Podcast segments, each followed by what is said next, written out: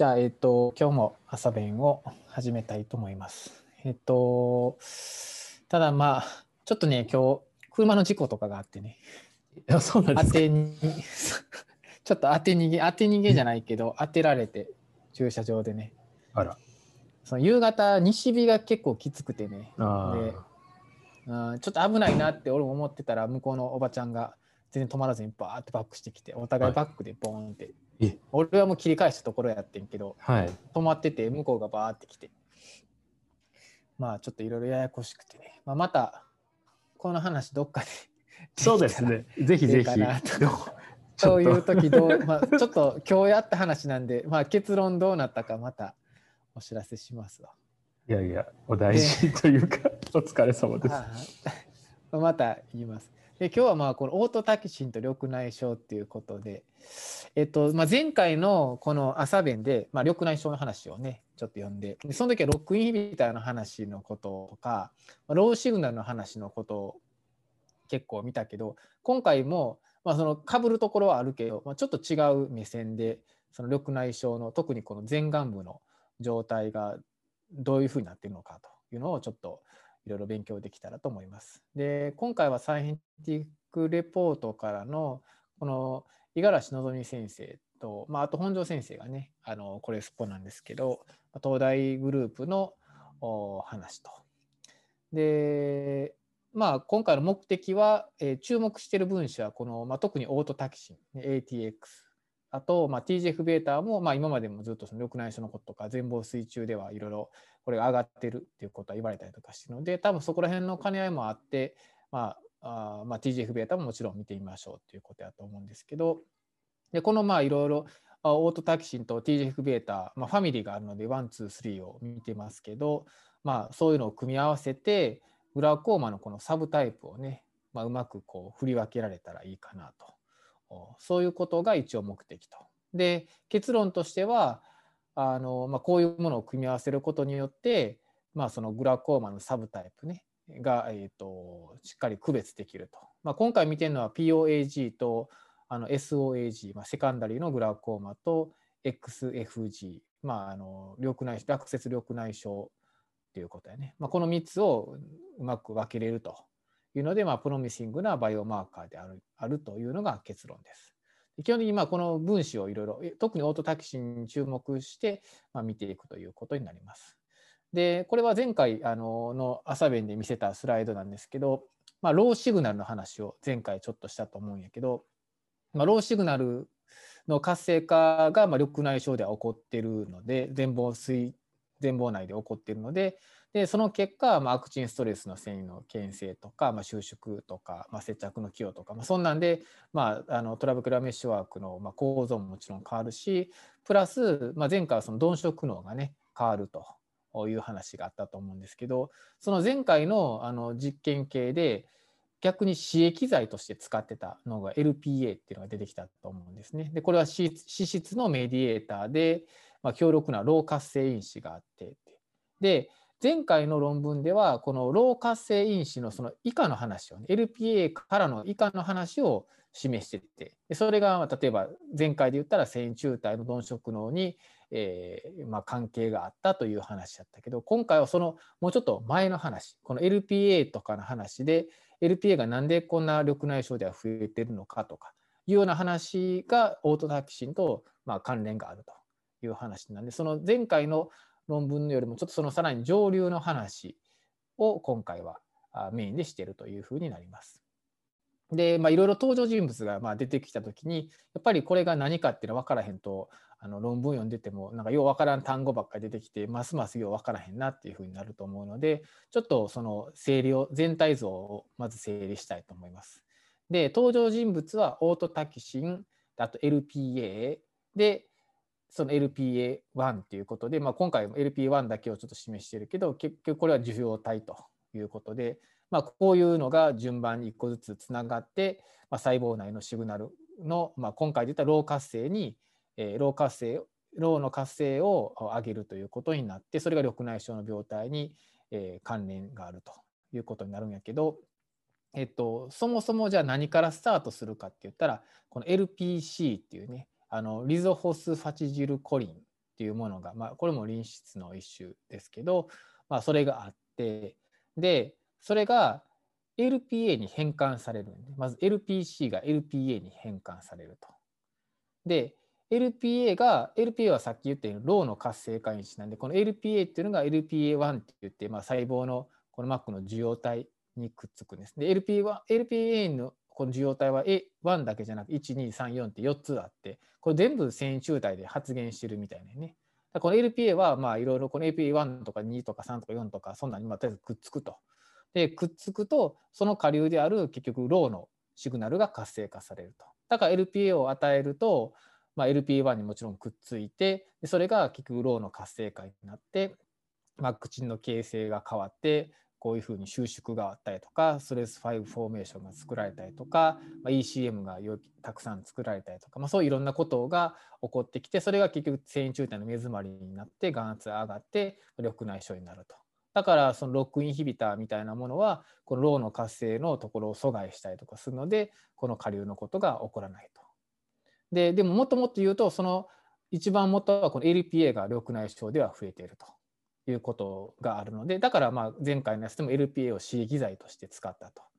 まあ、病態モデル的なものをで LPA を使ってたということになるけどじゃあ LPC から始まってなんで LPA になるかって言ったらそれはこれオートタキシンっていうのがあってそれがまあその酵素 LPC を LPA に変える酵素なんよね。だこれがたくさんあることによって LPC が LPA に変わるという話になる。オートタキシンがなかったら LPA はまあこんなに増えないと。LPC のままやったら多分大丈夫なのね。で、受容体がないからない、ないのか、ちょっとあるんかもしれんけど、まあ、LPC では多分そこの活性にはつな、シグナルの活性化にはつながっていかないのかなとは思うけれど。でオートタキシンがだからその LPA を変換するのには大事やと。で、よくよく見ると、この実は緑内障ではもちろん LPA も上がってるけど、オートタキシンがすごく上がってて、これが特にそのセンシティブないわゆるバイオマーカーでもあるしその病態こういう病態とかシグナルを動かすのにキーの分子であるということがいろいろ分かってきたと。でということでここでちょっと LPA とオートタキシンをまあちょっと G で羅列してもう一回整理するとあの LPA っていうのはリゾフォスハチジン酸ということで脂質のメディエーターで、まあ、眼科以外の分野とかで言ったら、まあ、このがんの悪性化とか動脈硬化とか線維症とか、まあ、いろんな病態に関与していると多分これはその一つはその Rho シグナルの活性化っていうことが一つは原因であるしもちろん他のものにも多分他のシグナルもいろいろ活性化していろんなものに影響を与えているのかなというふうには思います。で緑内障に関してはこれが Rho の活性化これが強力な Rho 活性因子なので、まあ、 Rho の活性化からの、まあ、線維柱帯へのいろんな細胞の変化ということで、えー、そういうことがそういうことを起こしていると。でさっき言ったように LPA のこの受容体、まあ、レセプターっていうのが1234っていうのがあってこれは全部線虫体で発現しているのでやっぱり LPA があくっつきやすいような状態っていうのが線虫体にもともと備わっていると。でじゃあ LPA は何どっから出てくるかって言ったらこの線虫体からもこう出てくるらしいでね。で線虫体でも LPA っていうのも発現して、まあ、取り込んだりとかする現してるんやと思うねんけどそれだけじゃなくて分泌もなんかしてるらしくて多分なんかそれはマリグナントサイクル的にまた悪くなってるいくことになるやろうね多分ね。であともう一つの注目分子としてはさっきから言ってるようなオートタキシンということででオートタキシンはこの LPA を産生するのに大事だとそれはまあその酵素な LPC を LPA に変える酵素であるからね。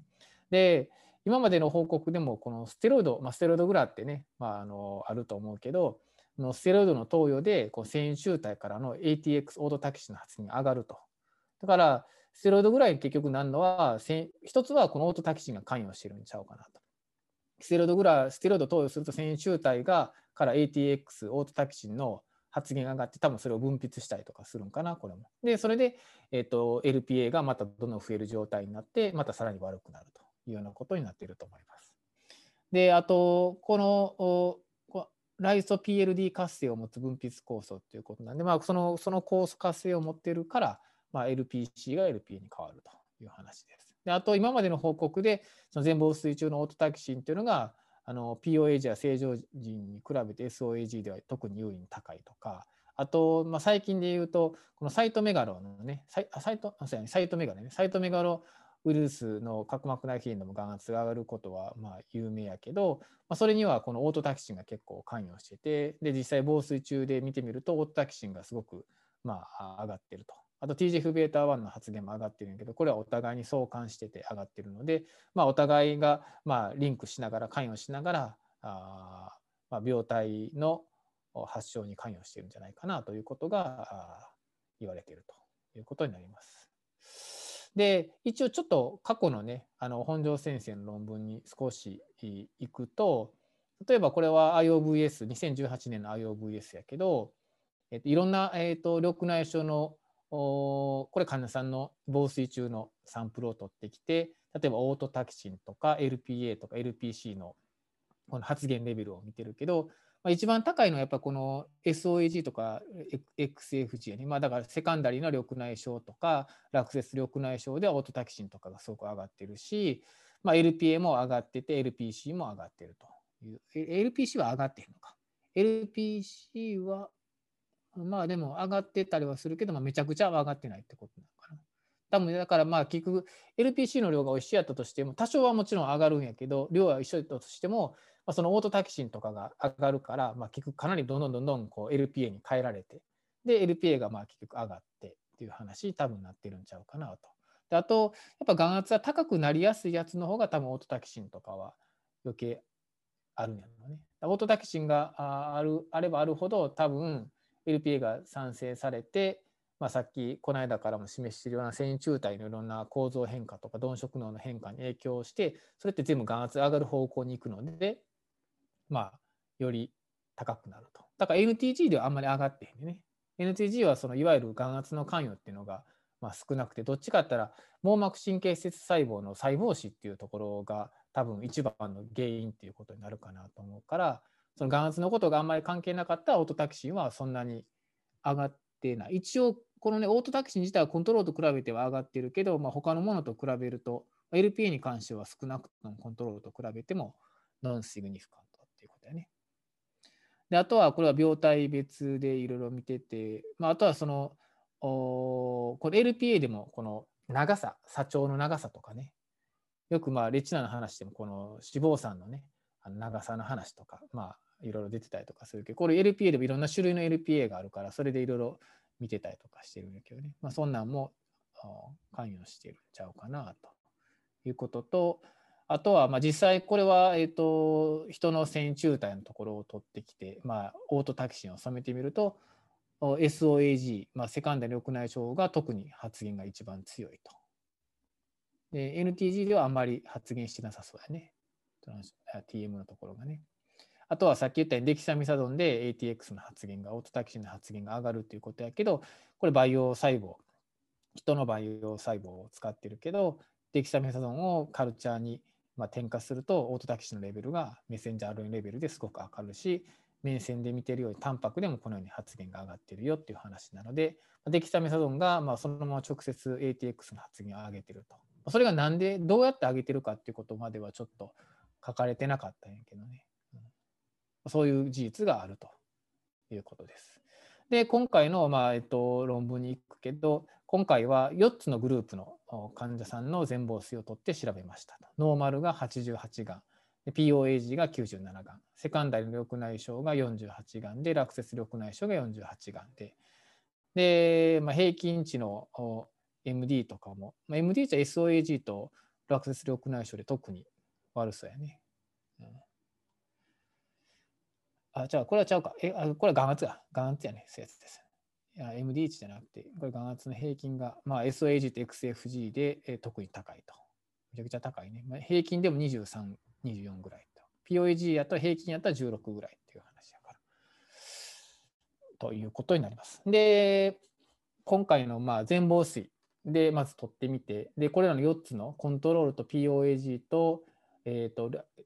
セカンダリーの緑内障と落雪緑内障の4つで、まずオートタキシン、TGF-β1、TGF-β2、TGF-β3 のそれぞれを見てみると。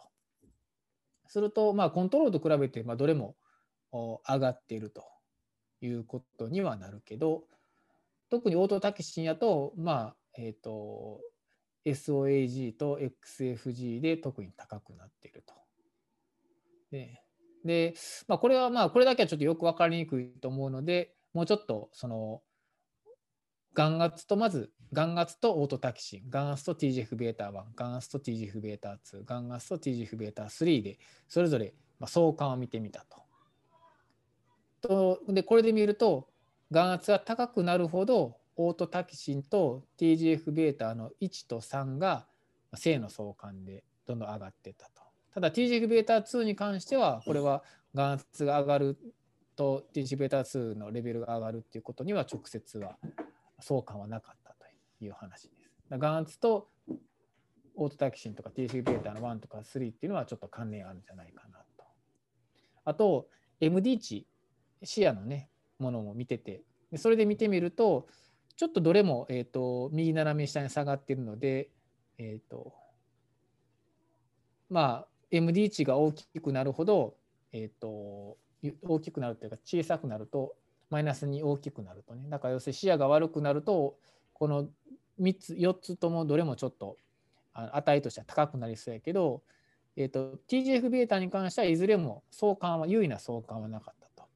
でオートタキシンのみが負の相関があったと。要するに、えーと、MD 値が視野が悪くなればなるほどオートタキシンのレベルが上がっているということやと。なので、まあ、これが一番やっぱ病態とのまあ関連が強そうやなっていうことが言えるかなオートタキシンが。ほんであとは、えっとまあ、今回の目的はおそらくそのバイオマーカーを見つけるとか、まあ、実際あの一番最初の目的にもあったようにその細かいその作用がどうこうっていうよりはこういうものの組み合わせが、まあ、結局得意度とか感度とかあそういうものに対してどうなんやっていう話を多分見たかったと思うので、えっとまあ、AUC でそのセンシティビティとスペシフィシティを、まあ、見てるっていう話になるけど、えっ、と、結局この、A、オートタキシンとあと TGF-β1、2、3を全部組み合わせて見てみて、ノーマルと POAG がどれぐらい分けれるかっていうと、AUC でいうと0.675ぐらい。だからそんな高くないね。で、ただ SOAG とか XFG との、えーと比較やと、えっ、と、SOAG だと出た0.729っていうことなので、まあ、まあまあ、まあ、さっきよりはだいぶ得意度、感度、まあ、AUC が上がってるっていう話になるし、で特にこの落雪緑内障やとノーマルと比べて見てみると0.966っていうことなんで、かなりまあその区別としてはできるかなと。いうことになると。あとは POAG と SOAG とか、POAG と XFG、SOAG と XFG でも比べたりとかしてるけど、まあ、XFG 落雪力内障ではこれが特に高く、これらがすごく上がっているっていうことが言えるのかなと。あとはこれなんか個別にさらに、まあ、もうちょっとノーマライズして見てみたっていうことなんで、これはね、これはどう見てんのかがちょっと分からへんねんけど、これは何の値なんですか？ここれはね、レグレッションだから、あ相関係数なんですか？ね、だから。相関係数なのかな？だから ATX が高くなると、これがどうなるのかな？って。これあんまりね、この意味がちょっと分からへんかったんけどね。でもこれが一番強いのね、XFG とノーマルと。どういうことやマイナスもあるけどね。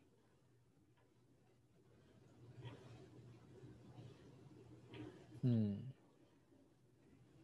あんまり。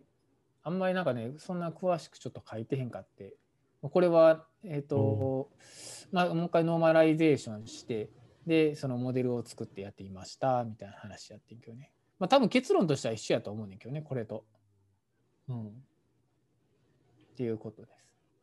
要するにオートタキシンが多分眼圧とかなり相関があってで落出力内障やったらやっぱ眼圧がポーンってやっぱ上がったりとかするんで、まあ、眼圧がすごく高くなりやすかったりするよね。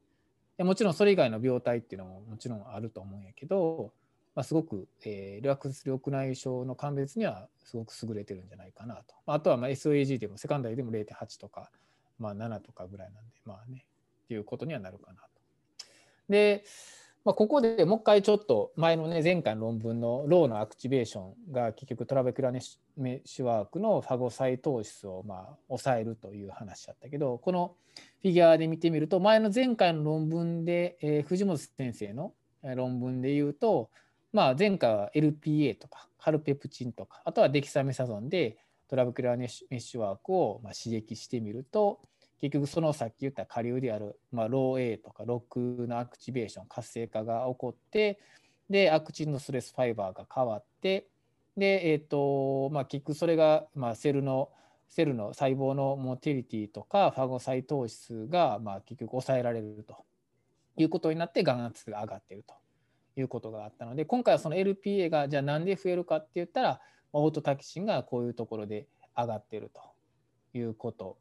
が今回示せれたのかなということになります。で今回の研究のまとめとしては、まあえーとまあ、要約すると ATX、TGF-β1、TGF-β3 は眼圧と性の相関があって、その中でもオートタキシンは特に平均偏差値の、まあ、MD 値とも良いかつ負の相関があったということです。で、まあ、いろんなサブグループで結局分けて、まあ、AUC をいろいろ出していったんやけど、えーと、POAG と正常だと0.675ぐらいの、まあ、AUC だったけど、まあ、落雪緑内障と正常だと0.966ぐらいでかなり、まあ、特異度感度高く区別できるのかなという感じです。で、そうやね。オートダキシンでは XFG と正常がんの識別に、また TGF-β3 では XFG と正常がん、POAG、SOAG の識別にはそれぞれ高い UC が得られたということですね。あとは TGF-β2 に関しては眼性優位な相関が見られへんかって、MD と負の相関を示したのはオートタキシンのみで、TGF-β に関しては特にそういった相関は見られなかったと。で、まあ、TGF-β1 と TGF-β3 は眼圧も上がっていたけど、あのー、これはでもなんかディスカッションを読むと原因じゃなくて眼圧上昇による結果やったっていうことふうには書いてあったので、まあ、今までの過去の報告から見ても、まあ、これはあくまで えーと、これが原因というわけではないかなと。でもオートタクシーに関してはやっぱこれが原因で上がってるってことなんで、より、まあ、あの鋭敏な指標っていうか、まあ、重要な指標やと、まあ、病態にも関与している指標やというのがオートタキシンであるということが言えると思います。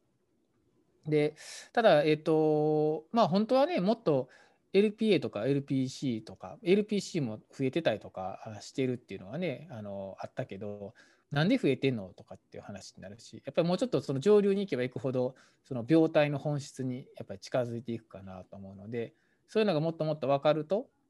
より緑内障の、まあ、なんで眼圧上がっていくかっていう病態に関して、えー、分かっていくんじゃないかなと思うので、まあ、もっとこの今後の検討として、まあ、今回はだからその脳の活性化とかじゃなくてそのもっと上流のオートタキシンっていうところにはたどり着けたけどさらにもっと上流のっていうところでなんでそれが上がっていくのかとか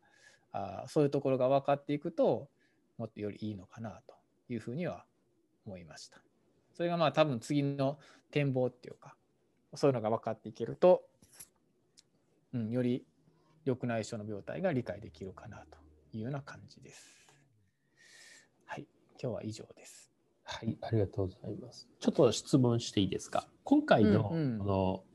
うんうん、この4つの群っていうのはトリートメントナイーブなんですかね？うんうん、そのあいやそれは多分違うと思うね。それはね、書いてへんかったかもしれ書いてたんかもしれへんけど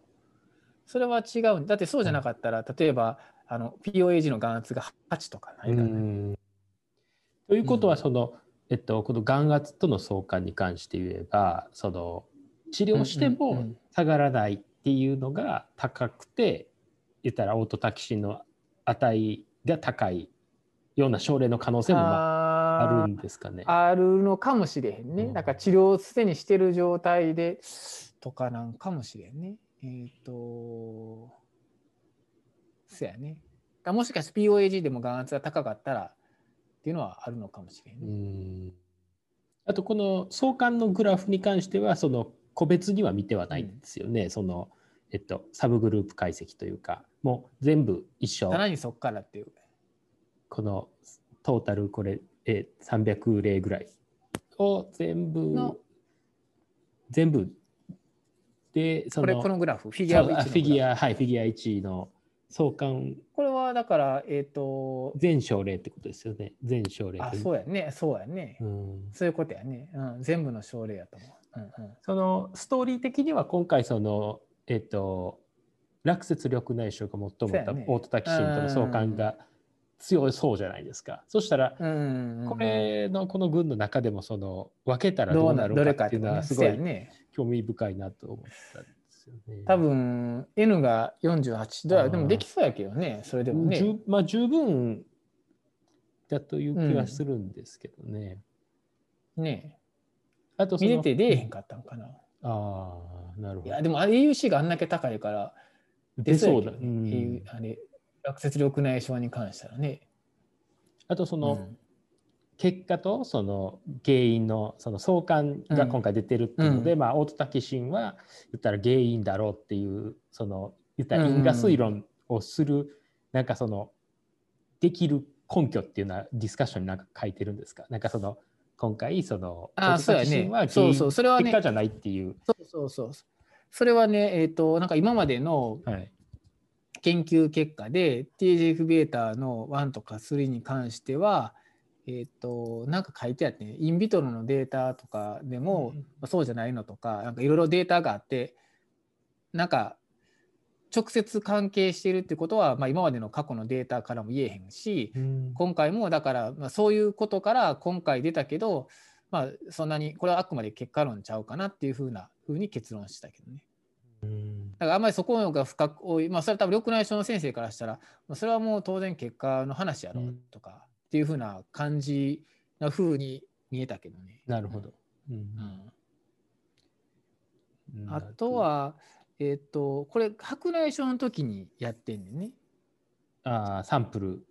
えっ、と、多分。なるほどなるほど。うん。多分ね。プレオプレルテそうそうそうそう。白内障手術前の時に取ってんねんね。うん白内障手術の時に取ってるってことね。だから、そういう意味では、その眼圧の調整とかっていう話ではないと思うけどね。うん。だから、うん。まあ、そうじゃないと取れへんから、うん。どうしてもそこの話は、リミテーションに書いてるんかもしれんな。なるほど。うん。あとこうあそうでもやっぱりそうね、あはい。うん、だからそうそうそう。だベースラインの IOP データはちょっとやっぱ欠けてるから無緑内障の点眼をもう最初からしてる人もいたりとかもするしね当う然ね、ん。うん。そのあのまあ、よくその緑内眼圧のその排出する場所って言ったら、うんうんあのうん。線虫体ともうこうあのブドウ膜胸膜ラインのうんうん。2系統で、もう古いデータでは2割8割みたいなのがあるじゃないですか、うんでもまうんあそれが加齢とともにどうなってるかとか現在であれ同位体で、え放射性同位元素間が使って調べたデータだから調べれないっていうのを昔調べたことがあったんですけど、その、うんこれだけ見ると言ったら線虫体がほぼ関与してるようなストーリーじゃないですか。うんでもこういうのは例えばそのブドウ膜胸膜の経路とかっていうのにはど多分作用するのかとか、そのうんうんもしくはその防水の酸性の自体にどういう影響を与えるのかとかっていうのはもうないっていう前提なんです、ね。そう。だからこれはあくまでだから全部線虫体の話。線虫体ターゲットの話やから、まあ、聞くそうじゃないとビトロの話とかでも調べられへんしやっぱりいけへんやんか。まあまあもちろんだからオーバーラップしてたりとかしてると思うねんだからバリエーションがあると思うんや。うん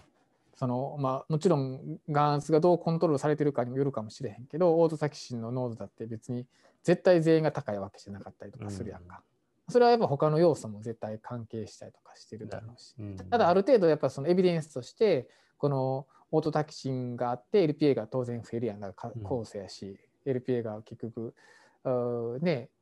増えてでそれがくっついてでそれがローの活性化を上げてで TM のいろんな状態を変えてるっていうことはもうすでにもうたくさんのエビデンスがあるので、まあそういうことではあるかなと思うけどね。うん。でもやっぱりそのもっともっとなんでオートタキシンが増えてんのとかやっぱりもっとそういうのをし俺的には知りたいなとか思うね、うんだから一応それは線虫体が直接分泌してたりとかしてるとかね発言もそこでも上がってたりとかするしっていうのはあるのでまあやっぱりもちろん線虫体が出してる話はあるんかもしれんけどでも眼圧が最初に上がる一番のプライマリーの何かがあるはずやんか。そうですね。だから当然その過程では、まあ、ATX またオータキシンが増えてきてとかあるかもしれんけどじゃあなんで増えんのっていうところがやっぱり一番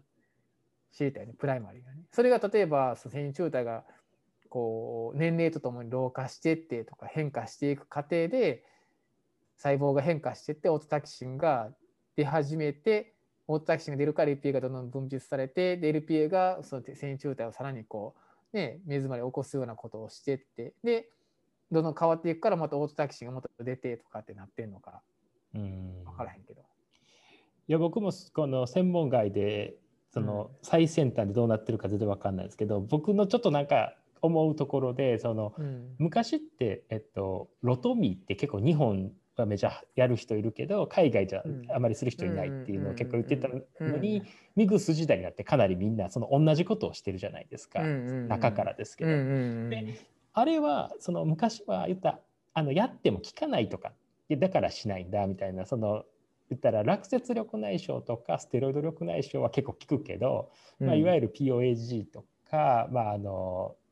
きにくいのが多いから、まあ、そのレクトミーしっかり下げられたらレクトミーするみたいな話だったように僕は覚えてるんですけど、でも今はあのアイステントにしても、まあ、こういったあのスタディも全てその線虫体が目詰まりを起こしているっていうストーリーで、しかもそれを直せば下がるっていう話があるじゃないですか。うんうん。じゃあその前までなんかその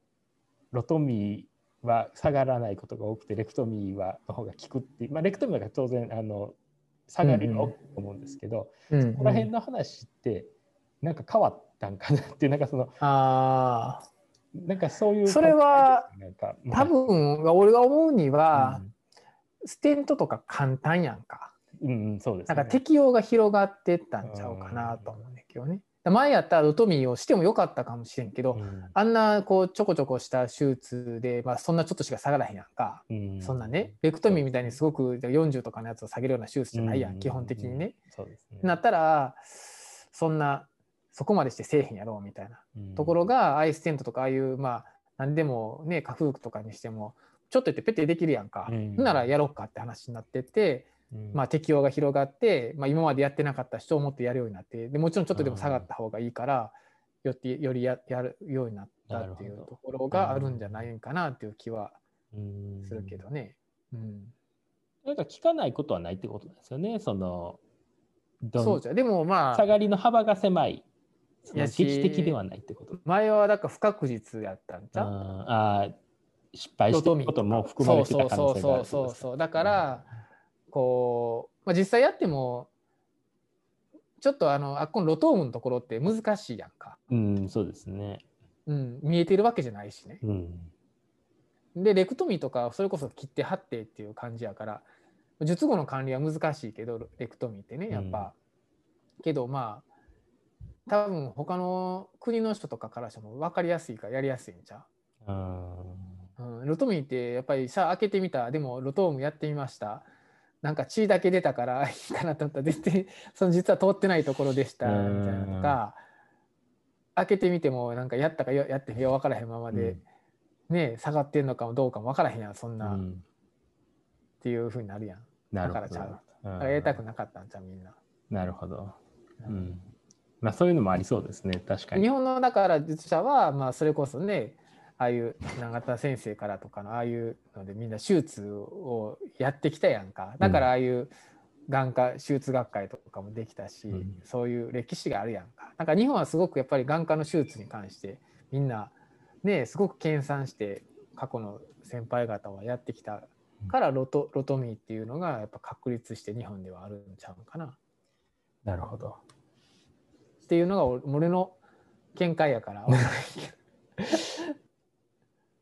うんいやでもあのそういうストーリーともこういう今回のデータとかがすごくその線虫体をやっぱりターゲットに意識することがすごく価値があるというかだからこういうのが ATX が上がって例えばがん。が上がってるんだったら、そういうあの線虫体にアプローチするっていうことはすごく効果的じゃないかなっていう気も見ててしたので、うん病気の分類だけじゃなくて高い症例の方がうんうんうん。効くとかっていう話もなんかあるのかあったりもするのかなという気はうんちょっと見ててしそうやね。だってそんだけ線虫体にやっぱコミットしてるってことやもんね、病態がね、うん。うんうんそうですよね。うん。だから当然線虫体のところをちゃんと広げてあげてうん。っていうことは当然理にかなってるって話ですよね。うん、で逆にむちゃくちゃこのあのオートタキシンの値が低いような緑内障だったら、ちょっとなんか別のこと考えなそうそうあそういうことやね。かんっていう可能性も出てくるわけです。うんうんそういうことやね、うん。うん。なるほど。うん。うん。やっぱりこうやって病態をが分かると分かるよねいろいろね。そうなんでそうなっってるかっていうのが分かるとね、まあ、治療もだからその方が理にかなってるよねって話になるし。そうですね。うん。ねこれもこの前回の論文とこの論文を多分ねこれを2つやるだけで多分緑内障の前眼部の話ってかなり理解できるんちゃうんかなって気するけどね。うん。次多分講演でなんかねもし聞けたらめっちゃわかるんちゃうかな多分 え？そんな気せえへん。そうですね。なんかわかるわかる。このこのこのパスウェイわかるけどな、うん。みたいな、うん。ちょっと本当その落雪のみのデータとかがどうだったのかっていうのを聞いてみたいですよね。サブ解析ね、うん、興味深いですね、うん。データがしっかりしてるんで、絶対そうだね。いきそうですもんね。なんぼでもできそうやね、うん。うん、はい。多分してるでしょう。あるんかもしれんもうね。確かに。はい。ありがとうございます。